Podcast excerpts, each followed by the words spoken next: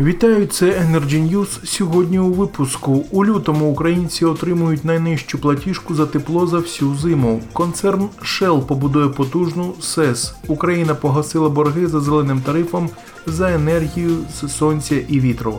Про це далі більш докладніше. У лютому українці отримують найнижчу платіжку за тепло за всю зиму. У березні населення отримає платіжку за тепло за лютий, ціни в якій будуть нижчими за грудень та січень. Про це повідомив на прес-конференції прем'єр-міністр Олексій Гончарук. Він зазначив, що завданням уряду є те, щоб українці отримали максимально низькі ціни за опалення за підсумком усієї зими. Концерн Shell побудує потужну СЕС.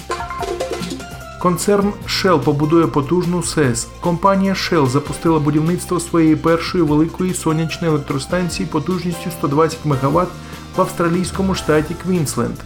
Для створення об'єкта будуть використані понад 400 тисяч фотоелектричних модулів. Станція забезпечить потреби проекту з видобутку природного газу і знизить викиди СО2 на 300 тисяч тонн щорічно.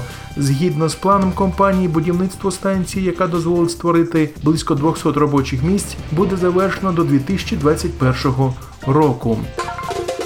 Україна погасила борги за зеленим тарифом за енергію сонця і вітру. НЕК Укренерго повідомило про виплату 758 мільйонів гривень для постачальників відновлювальної енергії за зеленим тарифом за друге півріччя 2019 року. Про це повідомляє прес-служба Укренерго. В компанії стверджують, що повністю розрахувалися з постачальниками електрики. Сума, яку було сплачено постачальникам енергії для компенсації зеленого тарифу, в 5,5 разів перевищує 137 мільйонів, які передбачені на це в тарифі на передачу. Будь-які твердження про те, що Укренерго при виплаті компенсації за зеленим тарифом ніби створює преференції великому бізнесу за рахунок власних малих домашніх електростанцій, є маніпулятивними і не відповідають дійсності, заявляють в компанії. Це були Energy News. Приєднуйтесь до телеграм-каналу Energy Club або слідкуйте за новинами на сайті Energy Club – пряма комунікація енергії.